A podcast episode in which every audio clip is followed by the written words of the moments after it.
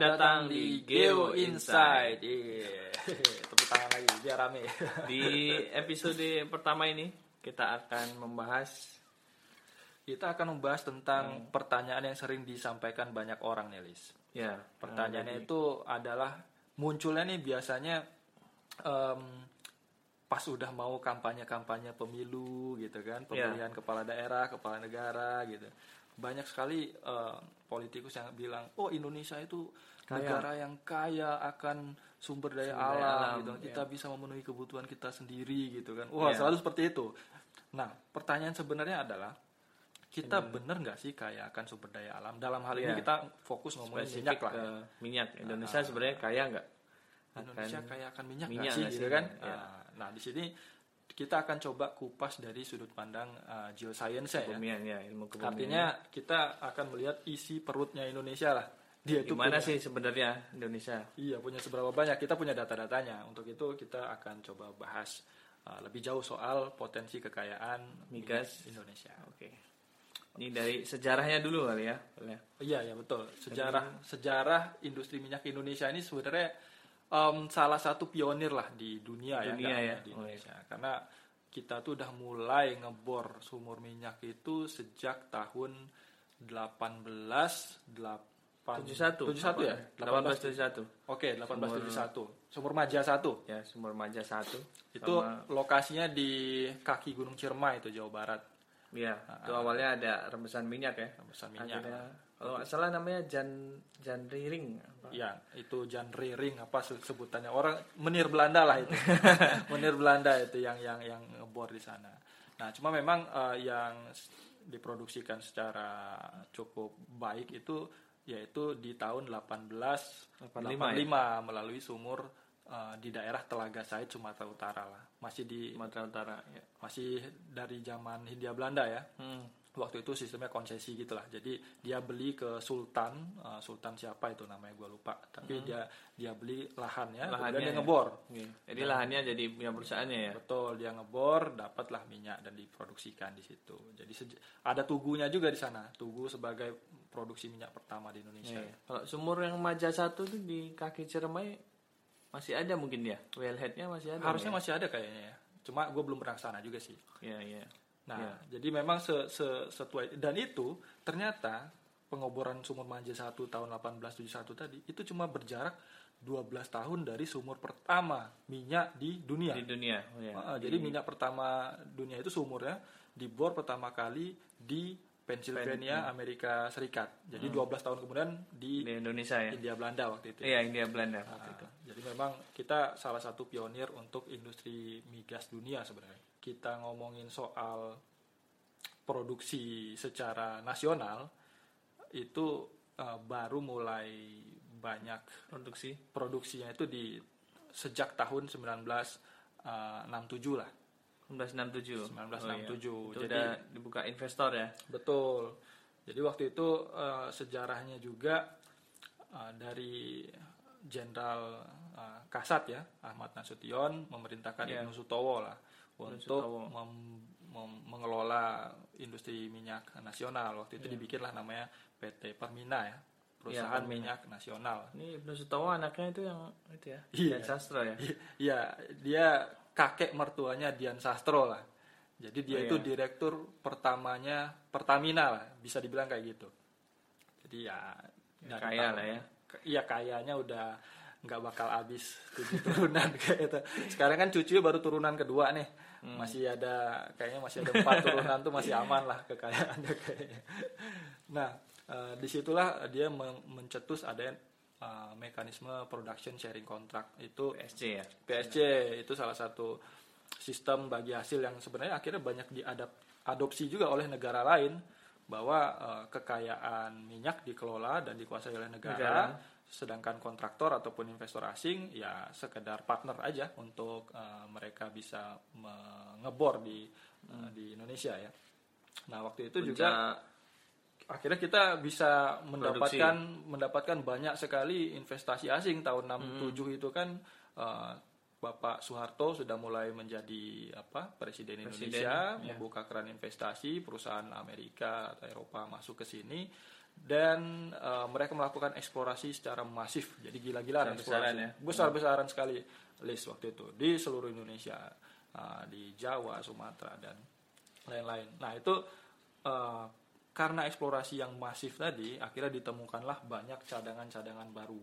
Cadangan-cadangan baru ya Cadangan cadangan besar di daerah di Sumatera ya dulu paling banyak mungkin ya Iya, waktu itu di Sumatera itu kan ada lapangan Duri dan Minas itu di Iya. eh, Riau ya. Hmm. Di Riau itu eh, sebenarnya di era Soekarno lah itu penemuannya, cadangannya gitu kan. Jadi sebelum PSC sistem juga.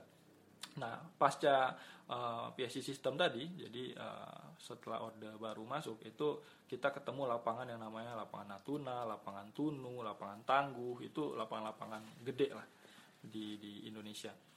Jadi produksinya sempat sampai 1,6 ya. Iya, jadi industri minyak ini kan kita ngebor sekarang produksinya nggak bisa kita rasain langsung ya. Iya. Jadi prosesnya kita ngebor hari ini biasanya 10 tahun kemudian baru bisa kita rasakan um, minyak produksi pertamanya. Ya. Jadi ada proses yang namanya ngebor semua eksplorasi. Eksplorasi, Terus kan kita baru dapat nih, kita harus pastiin dulu Iya. besarnya seberapa. olah datanya, Ah, hitung ah. cadangannya. Jadi sumurnya nggak cukup satu sebenarnya. Ngebor Iya. satu, ada sumur Ratusan kali ya. kita sumur lagi dua, tiga, empat, udah firm nih. Hmm. Size-nya berapa di bawah itu gitu kan. Baru kita uh, bikin proposal pengembangan. Bikin Hitung proposal keekonomiannya. hitung keekonomiannya, bikin uh, bikin fasilitinya, bikin jaringan pipanya gitu kan. Itu butuh waktu bertahun-tahun. waktu lama itu. Ah, ah. belum lagi studinya sebelum ngebor Iya, gitu kan. iya. Nah, jadi Belum lagi kalau ada masalah-masalah sosial iya. di demo. Jadi memang wa- walaupun kita eksplorasinya itu masif di tahun 67-an, tapi kenikmatan produksinya itu baru bisa didapat di tahun 80-an. 80-an ya. 80-an itu wah, 1980 tuh puncak produksinya Indonesia Ya. lah sampai ke 90-an awal gitu kan kita bisa mencapai 1,6 juta barrel barrel oil per, Per oil hari. per day ya. per hari betul. Padahal konsumsi waktu itu cuma berapa coba? 300 300 400 kali ya. 300-an ribu barrel doang per Iya, harinya. Jadi kita punya banyak minyak lah yang bisa kita impor eh ya ekspor sorry. Kita bisa ekspor Iya. keluar. Dulu makanya Indonesia masuk eh, eksportir minyak ya. Salah satu eksportir minyak eh, terbesar juga dulunya. Iya. Karena kita bisa mengekspor begitu banyak eh, minyak karena kebutuhannya masih sedikit waktu Sedikit itu. ya. Ah, Terus cadangannya waktu itu eh, sekitar 11,6 miliar ya barel. Iya, cadangannya wah, waktu itu cukup besar ya, 11 miliar barrel itu kan. Dan cuma memang yang namanya minyak ini kan dia Ya, bukan sumber daya yang apa terbarukan ya. betul Jadi akan kita ambil ya habis. Per hari ini sendiri Cadangannya- cadangan kita itu yang terbukti itu cuma 3,6 miliar barrel. 3,6 ya. 3,6 miliar barrel. Asumsi nih produksi per hari ini kan sekitar lebih kurang kurang sih sebenarnya dari 800 kurang 800 ya. ribu 760-an ya ya. ya Ber- 760-an ribu. per hari gitu kan per hari. Nah, artinya dengan asumsi produksinya flat aja kayak gitu. Itu 12 Bakal tahun habis habis. kapan nih? 12 tahun lagi ya. 12 habis ya? tahun lagi habis gitu kan. Mm-mm. Kalau emang nggak ketemu cadangan yang baru, Lis. Ya, ya. Jadi kalau kita ambil terus ya habis 12 tahun lagi ya. Makanya kita butuh Kira-kira eksplorasi. gitu, ya. Eksplorasi supaya cadangannya nambah gitu kan. Karena sebenarnya agak malu juga, Lis. Luas negara Indonesia ini kan besar sekali ya. Ya. dibandingkan uh, Malaysia ataupun Vietnam nggak ada apa-apanya lah mereka. Tapi cadangan kita malah di bawah mereka. ya. Cadangan Malaysia tuh ya hampir sama ya sekarang ya. iya, malah di atas kita sedikit lah. Dia masih uh, 3 miliar lebih juga gitu kan. Vietnam, Vietnam malah di 4 atas miliar. empat ya. 4 miliar barrel. Jadi ya malu lah masa kita negara lebih besar dari mereka uh, tapi minyaknya lebih sedikit cadangannya gitu kan. Secara area kita lebih luas harusnya. Ya, ya. Jadi waktu itu Indonesia karena jadi pengekspor minyak ya. Jadi ikut di organisasi OPEC Betul. terus tapi keluar lagi, keluar 2008 kalau nggak salah ya 2008 keluar dari OPEC Hmm. karena dia udah jadi konsumsinya semakin banyak, produksinya semakin turun. Iya. Jadi dia Indonesia impor, malah impor jadi eksportir. Jadi importer ya. Iya betul. Jadi kita tuh keluar masuk OPEC gitu ya. Kalau masuk kemarin masuk lagi ya 2014 atau 15. ya masuk bentar lah. Nah, Masuk bentar buat tahu harga perkembangan harga minyak. Nah, jadi memang sejak 2004 itu konsumsi kita udah Naik nyalip nyalip produksi kita. Jadi artinya kebutuhannya lebih banyak ya daripada produksinya ya. Betul.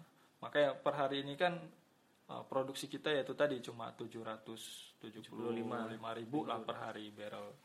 Nah, sedangkan konsumsi kita udah kebalik sekarang 1,6 juta. Hmm, Kalau dulu produksinya sampai 1,6 juta, sekarang konsumsinya yang Konsumsinya yang 1,6 juta. hampir 3 sampai 4 kali lipat konsumsinya dulu ya. Betul. Jadi ya berkembang naik. kita. Hmm. Nah, sehingga sisanya itu yang kekurangan tadi yang kekurangannya malah hampir satu juta barrel sendiri tuh per harinya tuh. Iya. Itu, itu kita impor. ya kita import ya. Nah, nah eh, waktu ngomongin impor ini paling menarik itu pembahasannya Faisal Basri tuh di Oh, podcastnya Asumsi Iya, iya. yang terbaru. Di situ lahannya banyak, gede soalnya ya. Dia Impor. ceritakan soal mafia migas tuh. Iya, iya. Mafia migas, Migas, dari dulu dia bubarin Petral ya. Petral ya. D- Dan itu dia gokil sih di episode itu si Faisal Basri Berani buka-bukaan ya. buka-bukaan semua nama-nama orang yang sering kita lihat di TV itu Iya. ditembak semua sama dia. Gokil. Semoga tetap sehat Pak Iya. Faisal. Semoga Inisial tetap RC. hidup ya. Oke. Jadi memang eh, bisnis impor sekarang malah lebih marah ya dibanding bisnis eh, eksplorasi minyaknya sendiri. Dan waktu itu mungkin nggak ada eksplorasi ya setelah eksplorasinya mungkin Ya, memang sedikit ya. Jadi pasca harga minyak jatuh, harga minyak dunia jatuh itu di 2014, em, aktivitas eksplorasi dan investasi sendiri di Indonesia terkait sektor migas itu sangat lesu.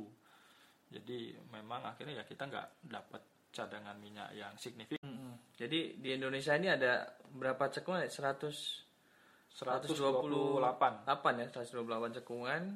Ya, jadi memang eh, kalau kita ngomongin kondisi cadangan minyak kita yang terbatas, bahkan kalah dari Malaysia dan Vietnam, sebenarnya malu juga karena eh, cekungan yang ada di Indonesia ini Lebih banyak ya.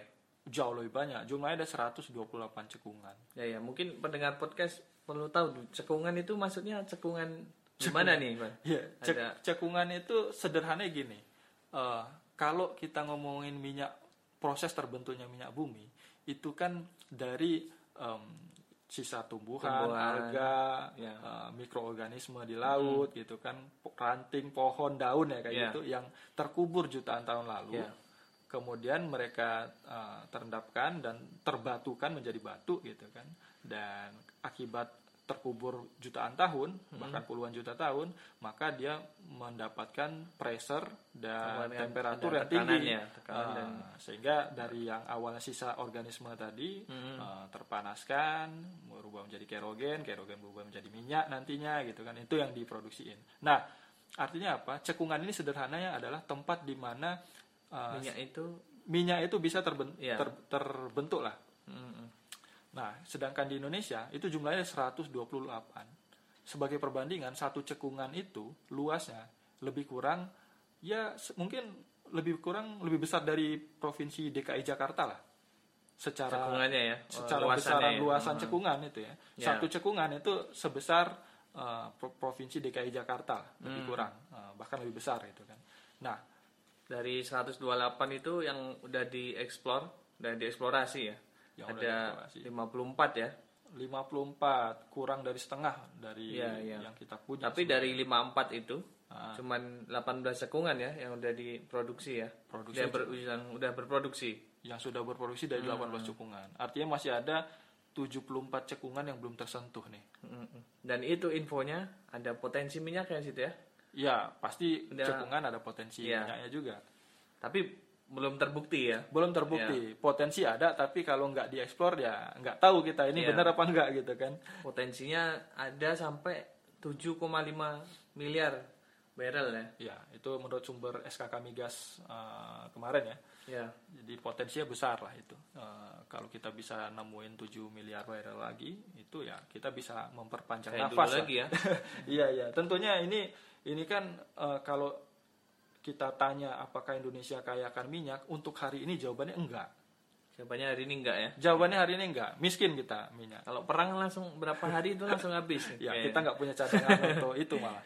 Nah jadi eh, kita itu eh, dengan cadangan yang cuma tiga setengah miliar barrel tadi itu proporsinya di dunia itu eh, nomor berapa? ah, peringkat cuma peringkat 29 Ya. eh, negara eksportir eh, minyak dunia.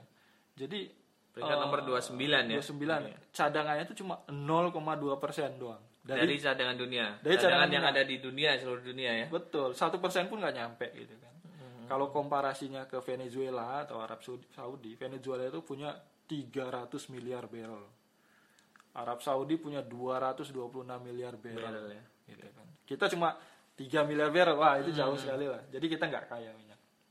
Nah, cuma eh, ya itu tadi kalau kita lihat dari sudut pandang geoscience-nya, kita punya 128 cekungan. Baru 18 yang produksi. Ada 72 cekungan yang belum disentuh gitu kan. Kalau kita mau eksplorasi masif lagi nih, potensi kekayaan minyak kita sebenarnya masih kaya. Bakal naik Jadi, ya? Bakal naik. Tapi harga minyak dunia lagi turun nih. Ya, sebenarnya pas lagi turun ini kesempatan untuk eksplorasi kalau menurut gue, Lis. Kesempatan untuk eksplorasi Ah. ya, besarannya. Karena karena apa? Sekarang itu kalau harga minyak turun, otomatis biaya operasi servis servis itu biasanya vendor-vendor itu perusahaan-perusahaan ngasih murah nih, ngasih nurunin diskon. harga, nurunin harga. Nah, saat itulah kita eksplorasi karena kita nyari sekarang itu kan Produksinya nggak juga lama ya. nggak diproduksi 10 tahun kali ya? masih 10 tahun lagi 5-6 tahun lagi gitu kan jadi 5-6 tahun lagi ya siapa tahu harga minyak udah, Udah naik ya. naik lagi Oh, iya, gitu iya. kan nah jadi emang sekarang tuh timingnya untuk mau evaluasi secara Tapi masif investor ini ya, nyari investornya sepertinya nggak masih- gampang Ya, masih susah ya. karena industri minyak ini terkenal dengan uh, High tiga risk H ya? nih tiga H nih H yang pertama high risk Hmm. H yang kedua itu high tech teknologinya High-tech, ya. tinggi Teknologi tinggi. yang ketiga itu uh, high cost Ya. biayanya tinggi sekali Apalagi eksplorasinya sekarang bergeser ke Indonesia Timur ya. yang yang belum banyak tersentuh kan memang di Indonesia Timur tuh. Iya. Nah terakhir kemarin eh, banyak perusahaan migas dunia juga angkat kaki dari sini gara-gara gagal Dry hole ya? hole. Jadi bayangkan tuh Udah habis berapa ya? satu sumur di eh, blok Semai Papua itu habis sekitar 200 juta dolar 200 juta dolar ya. untuk Oh, satu itu. sumur. Kalau dirupiahkan ya besar lah nanti Sekitar 2, kom- eh, mungkin kalau dirupiahkan sekitar 2,8 triliun lah. wow, satu sumur tuh ya. Satu sumur doang. 2 triliun men. lu kalau beliin cendol itu banjir Jakarta sama cendol tuh kalau 2,8 triliun dibeliin barang Hilang tuh ya uang ya. hilang hilang aja karena nggak dapat dan itu uang uang investor ya uang dari mereka jadi Hmm. pemerintah nggak rugi sama sekali sebenarnya gitu kan Nggak diganti rugi ya. enggak dong itu kan pemerintah cuma nawarin nih ada blok nih Ya. potensinya lumayan lu mau invest nggak yaudah kami mau gitu kan bayar dong ke pemerintah buat Ya. buat ini buat uh, eksplorasi di sana mereka studi mereka komitmen untuk melakukan pemboran Pemboran, sumur ya.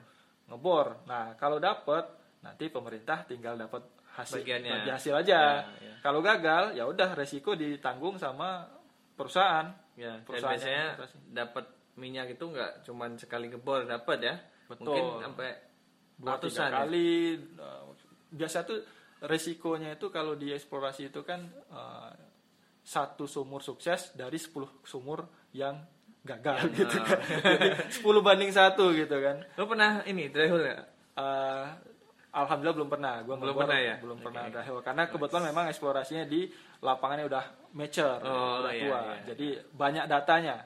Nah, kalau tapi kayak di Blok Semai Papua kan belum punya data referensi lain, Ya, belum banyak ya. belum banyak. Dia ngebor itu bener-bener konsep geologi aja yang Iya. main, Bener-bener high risk ini. high risk. Nah, jadi memang eh, dari situ kita tahu menarik investor ke Indonesia itu nggak gampang, apalagi dulu kan ada orang istilahnya itu em, anti asing gitu kan. Kita Iya. nggak boleh ada minyak harus dikuasai negara sendiri gitu kan. Hmm, Tapi orang Indonesia Belum berani menurut gue. Belum berani. Sekarang gini deh. Lu punya 200 juta dolar nih, Lis. hmm, Ah, gua nawarin lapangan sama lu nih.